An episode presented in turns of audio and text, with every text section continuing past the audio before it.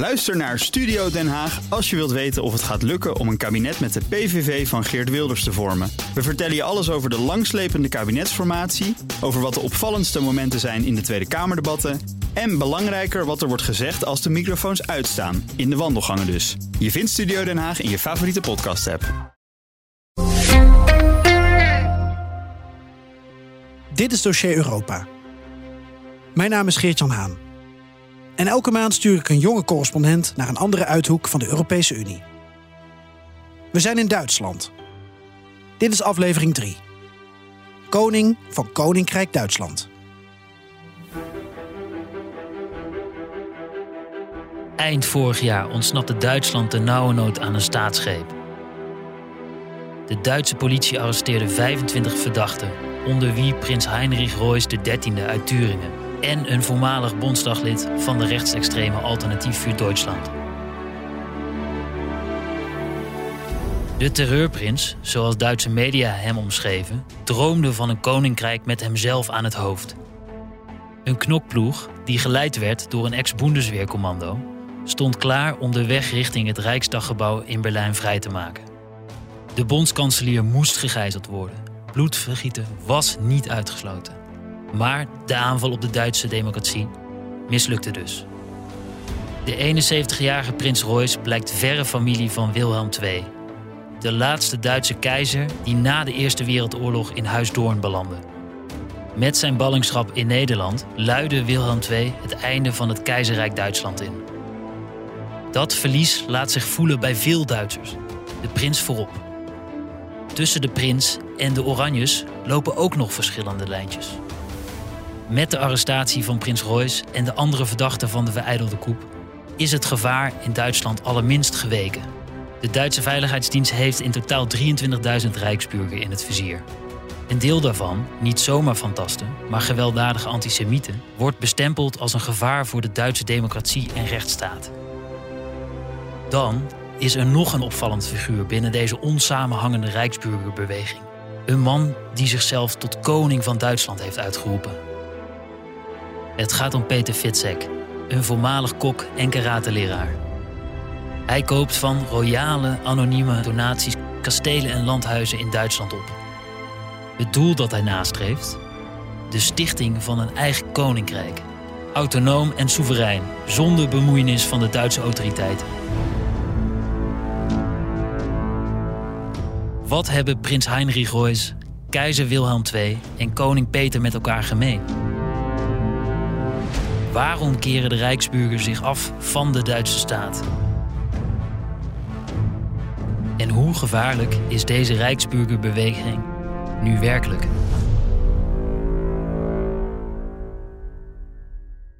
Reichsapfel en Zepter.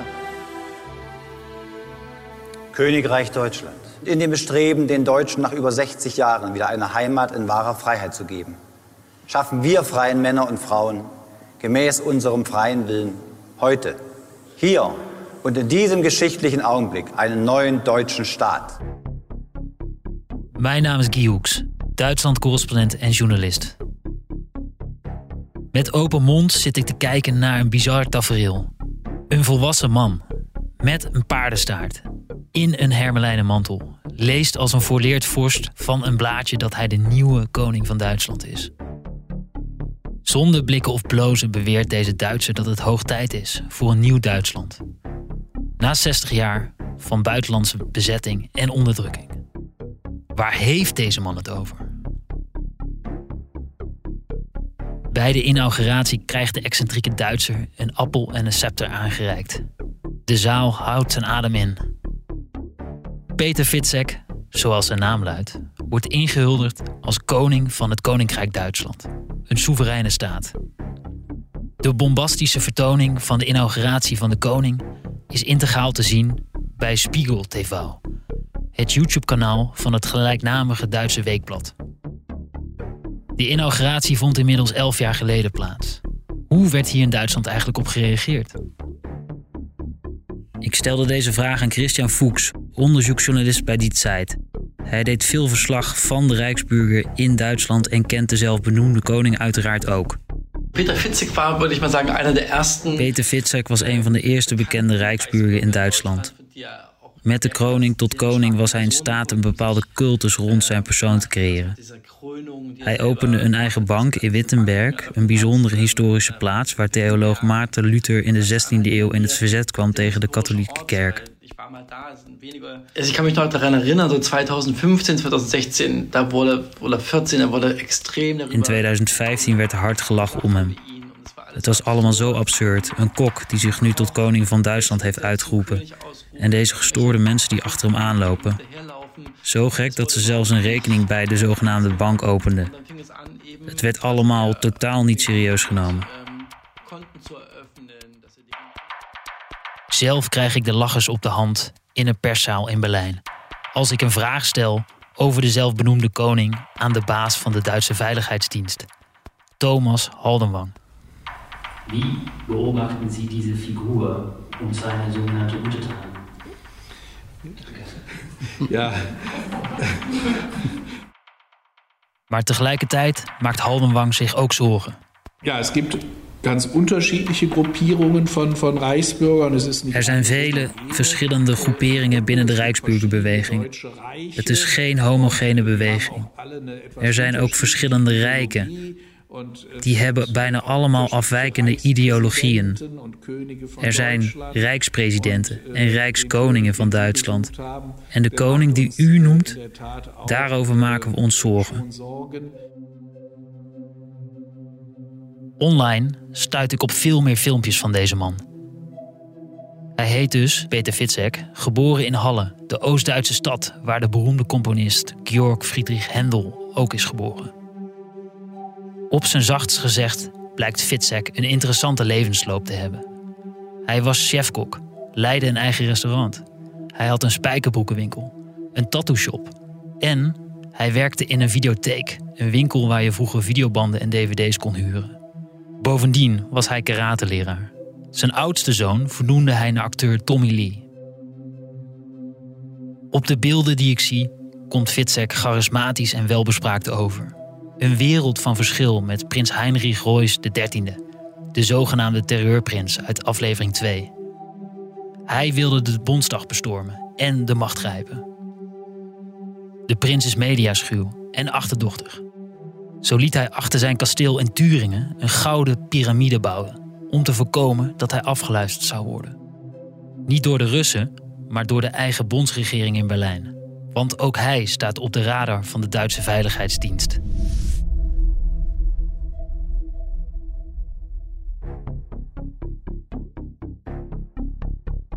Jan Radje, de politicoloog die rechtsextremisme en de Rijksburger in Duitsland onderzoekt, ziet gelijkenissen tussen prins Heinrich Reuss en koning Peter. Prins Heinrich Reuss en Peter Fitzek teilen erstmal. Beide delen de overtuiging dat er een boze samenzwering is tegen het Duitse volk.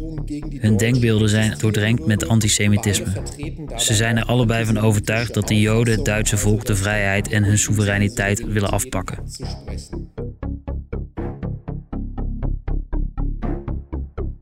Prins Heinrich zit al bijna 3/4 jaar achter slot en grendel voor het beramen van een staatsgreep in Duitsland. Met die 24 andere verdachten, onder wie een voormalig AfD-bondsdaglid. Deze ex-politica kende het parlementsgebouw van binnenuit en had een aantal koeplanners zelfs rondgeleid. Prins Heinrich kan ik onmogelijk spreken, maar koning Peter kan ik wel spreken, want die loopt gewoon op vrije voeten. Het is hoog tijd om hem eens op te zoeken. Ik rij op de snelweg naar richting Dresden. Ik ben eigenlijk op weg naar Halsbrücken. Halsbrücken is een dorp met amper 5000 inwoners. En daar heeft de koning van Duitsland heeft daar een kasteel gekocht. Althans, ik ga eens even uitzoeken of dat al in kan en kruik is. En ik hoop hem daar natuurlijk te spreken, deze Peter Fitzek. Of anders een van zijn onderdanen. Een van de vele duizenden mensen, andere Rijksbürger, die aan hem donaties hebben gedaan, zodat hij dit slot heeft kunnen kopen. Ja, ik ben zeer benieuwd. Het is wel spannend. Ik had een wit t-shirt aangedaan, keek in de spiegel. Nee, dat is te opvallend. Ik heb toen een groen t-shirt aangedaan. Toen dacht ik van, nou ja, dat moet goed komen dan. Ik ben een beetje gespannen, moet ik zeggen. Want je weet natuurlijk niet wat je daar aantreft. Eerst besluit ik de dorpsstraat af te gaan. Een hellende weg met de bakker en de slager naast elkaar. Het dorp Halsbrücken is in rep en roer. Het is alsof een secte uit Amerika is overgewaaid en hier is neergestreken, reageert een vrouw in de slagerij. Maar voor ik naar de zelfbenoemde koning ga, loop ik het gemeentehuis binnen en ik neem plaats in de wachtkamer. Dan word ik naar binnen geroepen. Burgemeester Beger heeft eigenlijk geen zin om over deze Rijksbürger te praten. Nadat ik de burgemeester heb gecomplimenteerd met zijn vredige dorp, barst hij los. De koopakte van de miljoenenaankoop is nog niet eens getekend. Het is gewoon een charlatan. Iemand die de Rijksbürger als dekmantel gebruikt om mensen geld af te troggelen. Ik krijg de indruk dat de burgemeester helemaal niet op deze zelfbenoemde koning zit te wachten. Ik heb lang genoeg gewacht. Het is tijd om naar het landhuis in kwestie te rijden. Een slingerweg omhoog vanaf de bakker moet me er naartoe brengen. Mijn hart klopt in mijn keel. Ik sta hier voor het kanselij Leengoed. Dus dat is het slot eigenlijk, het kasteel, het labgrond dat de koning heeft gekocht. Van een pensioneigenaar die sinds april failliet is. Ik heb zo direct eigenlijk 2 of 3 mannen gesproken. Ja, die volgen de koning eigenlijk helemaal. Helaas heb ik de zelfbenoemde Rijksbürgerkoning zelf niet kunnen spreken. Wel heb ik het nummer van zijn woordvoerder weten te bemachtigen. Het is de broer van een van de Rijksbürger die ik op het landgoed ontmoet heb. Een aantal maanden later, in oktober, krijg ik een appje. Tot mijn verrassing ben ik eindelijk uitgenodigd bij koning Peter thuis. Op audiëntie, bij de koning. Erg spannend. Al is het ontzettend vroeg. Het is 5:15 en ik sta op Hauptbahnhof, Berlijn. Ik wacht op de trein naar Leipzig. Daar ga ik dan de S-baan pakken naar Zwickau. En in Zwickau pak ik de huurauto naar de Rijksbürger koning. De zelfbenoemde koning van Duitsland. Hopelijk zit hij in zijn kasteel te wachten, in zijn landgoed te wachten met koffie en een koekje op me. Om 11:00 heb ik dat gesprek. Ik weet niet of ik met alle egaar word ontvangen. Maar ik ben goed voorbereid vandaag. Het was een praktische puzzel om te leggen, deze hele reis. Maar als je de trein pakt, de S-baan en vervolgens een huurauto, dan moet het passen om zo vroeg op audiëntie bij de koning te komen. Maar toch kom ik veel te laat aan. 20 minuten om precies te zijn.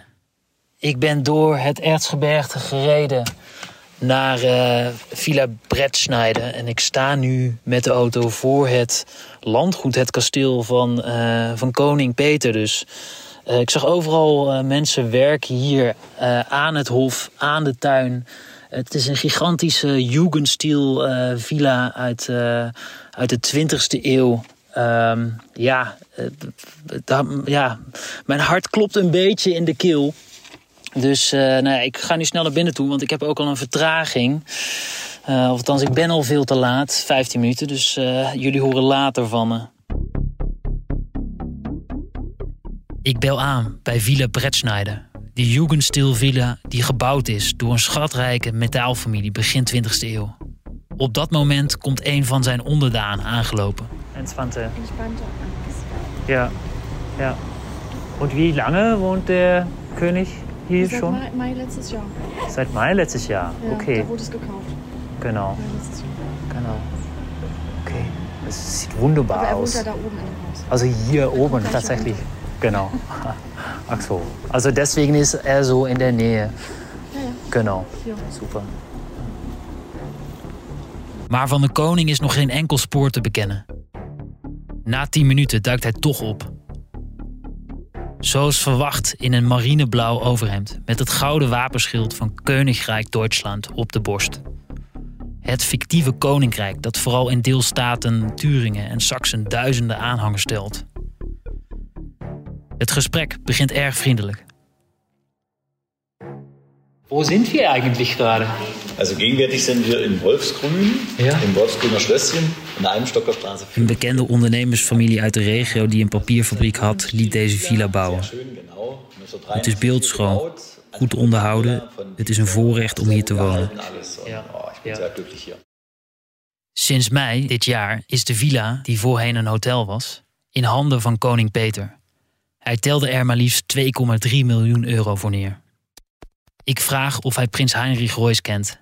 Kent je een ander persoon? Nee, we kenden elkaar niet. We hebben elkaar ook niet ontmoet. Het is wel geprobeerd, maar de schepper wilde blijkbaar niet dat we elkaar ontmoeten. Nu zie je waarom. Ik vraag wat koning Peter van de staatsgreep vindt. Ik halte van gewaltzaam omstürzen gar niets. Met gewelddadige omwentelingen heb ik helemaal niets op. Door geweld is niet eerder vrede en vrijheid ontstaan. Daarom hebben we ook geen belangstelling om met de groep van prins Heinrich Reuss contact te hebben. Ik ben ervan overtuigd dat er een vreedzame oplossing is om het oude systeem te verlaten. Mensen moeten zich gewoon afkeren. Aan de Duitse democratie of de democratie is dat een... Es gibt keine deutsche Demokratie. Nee? Nein. Frau Merkel had mal den Satz gezegd, en waarlijk... Die Deutschen hebben geen rechtsaanspruch op democratie en sociale marktwirtschaft voor alle eeuwigheid. Ik raak hem kwijt.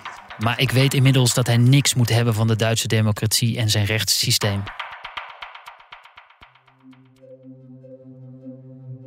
Dat Fitzek de Duitse rechtsstaat afwijst, betekent niet dat hij niets op heeft met regel en wetgeving. Hij somt in een sterk Saksisch accent het wetboek van het Koninkrijk op. Hij kraakt de Duitse rechters, die hij vooringenomen noemt. De afgelopen jaren kwam hij meerdere malen in aanraking met politie en justitie. Fitzek zat zelfs 2 jaar in de gevangenis voor valsheid in geschriften. Ondanks de negatieve publiciteit en de dreiging om opnieuw vervolgd te worden, is Fitzek vastberaden over de toekomst van Koninkrijk Duitsland. Het Koninkrijk Duitsland zou zich am liebsten op ganz Duitsland uitweiden. Het Koninkrijk Duitsland moet straks heel Duitsland beslaan. Stap voor stap breiden we uit. Volgende week zullen we groeien, zoals we de weken daarvoor ook gegroeid zijn. Dat kan plaatsvinden door de aankoop van vastgoed. Ons doel is dat de koopaktes worden goedgekeurd en dat we op legitieme wijze blijven doorgroeien. En wat als het Duitse volk helemaal niet zit te wachten op de zelfbenoemde koning? Er zijn steeds minder mensen die tevreden zijn met de Duitse democratie. En dat is goed zo. De bondsregering heeft er alles aan gedaan om deze mensen ontevreden te krijgen. We willen geen directe democratie meer zoals nu, maar vooral een democratie die de mensen vertegenwoordigt. Het is een vreemde gewaarwording. Ik zit in een Jugendstil villa, midden in het Erzgebirge, op een heuvel. De tijd lijkt die stil te hebben gestaan. De mahoniehouten panelen bestrijken de wanden. Licht schijnt door het glazen plafond en de receptie is nog intact. Ik voel me onheimisch, om een passend Duits woord te gebruiken. Na een gesprek van 1,5 uur en een rondleiding door de Jugendstil villa, dwarrelt het een beetje voor mijn ogen. Ik sta met de auto stil langs de weg te kijken naar het kasteel van koning Peter. Het is een fascinerende man. Een erg charismatische man. We zaten binnen wat dus eigenlijk een oud hotel was, vervallen. Heel veel mensen ook daar aan het werk. Met computers, met laptops, in de weer. We zaten te praten in antieke stoelen. Over dus Duitsland, de democratie die hij afwijst. Het feit dat hij ook geen belastingen betaalt. Dat hij dat onzin vindt. Maar vooral ook dat hij ook een eigen paspoort heeft ontwikkeld. Een munteenheid. Koninkrijk Duitsland kan zelfvoorzienend worden, zegt koning Peter. Het is ik snap waarom hij heel veel volgelingen heeft. En ik zie ook achter mij weer een aantal mensen weer de de heuvel oplopen richting het kasteel. Het is fascinerend en het blijft hier in deze regio dus ook weer vastgoed opkopen om dus uiteindelijk dat koninkrijk dus uit te breiden. Het is ergens is het ook beangstigend. Want hoe groter deze groep wordt, hoe meer mensen dus niet meer luisteren naar de Duitse staat, de politie. Dus dat boezemt ergens angst in. Ik bewonder koningshuizen vanaf mijn jeugd. Maar koning Fitzek, of koning Peter I, zoals hij zichzelf noemt, heeft alles behalve de allure van een koning. Of ik hem straks in een koets door Unter den Linden richting Brandenburger Tor zie rijden, zoals de laatste Duitse keizer Wilhelm II dat deed. Absoluut niet.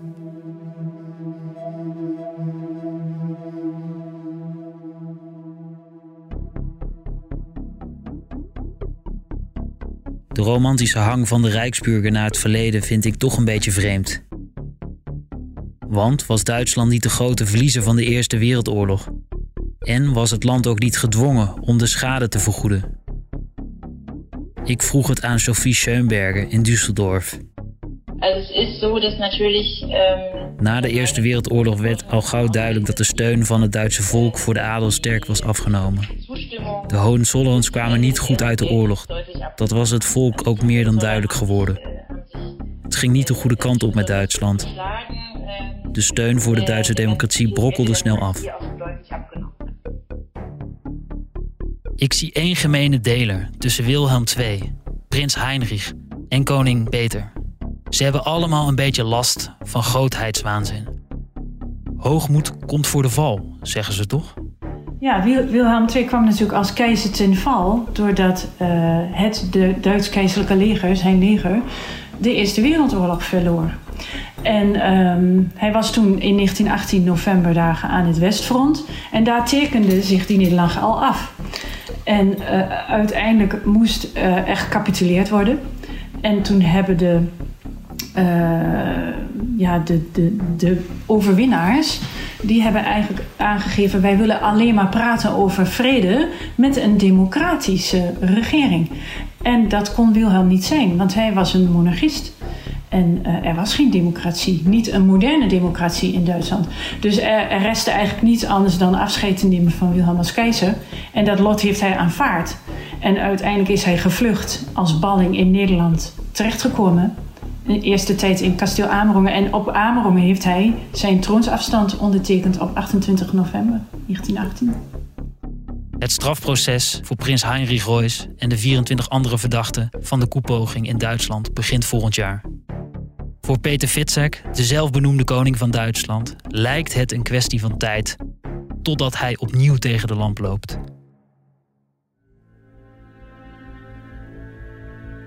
Dat denkt ook Christian Fuchs, onderzoeksjournalist bij Die Zeit. Maar, zegt hij, daarmee is de dreiging voor nieuwe terreur helemaal niet verdwenen. Ja, die Frage war natürlich, ob die Drohung endlich weg ist. Ja, definitiv nicht. Also die Bedrohung ist durch diese. Er zijn nog veel meer Rijksbürger. Deze nieuwe vorm van terrorisme is lastig te herkennen. Mensen komen uit het midden van de samenleving. De prins was een geslaagde makelaar, maar er was ook een tenor en een sterkop die voor voetbalclub Bayern München had gewerkt. Ze leken misschien geen extremisten en beschikten ook nog eens over de middelen. Ze vonden elkaar in een virtuele groep op Telegram. En ook dat is nieuw. Geen clubhuis van kameraden. Dat is lastig te herkennen voor de veiligheidsdiensten. Er lopen nog duizenden Rijksbürger rond die misschien wel hetzelfde idee hebben als prins Reuss en zijn volgelingen.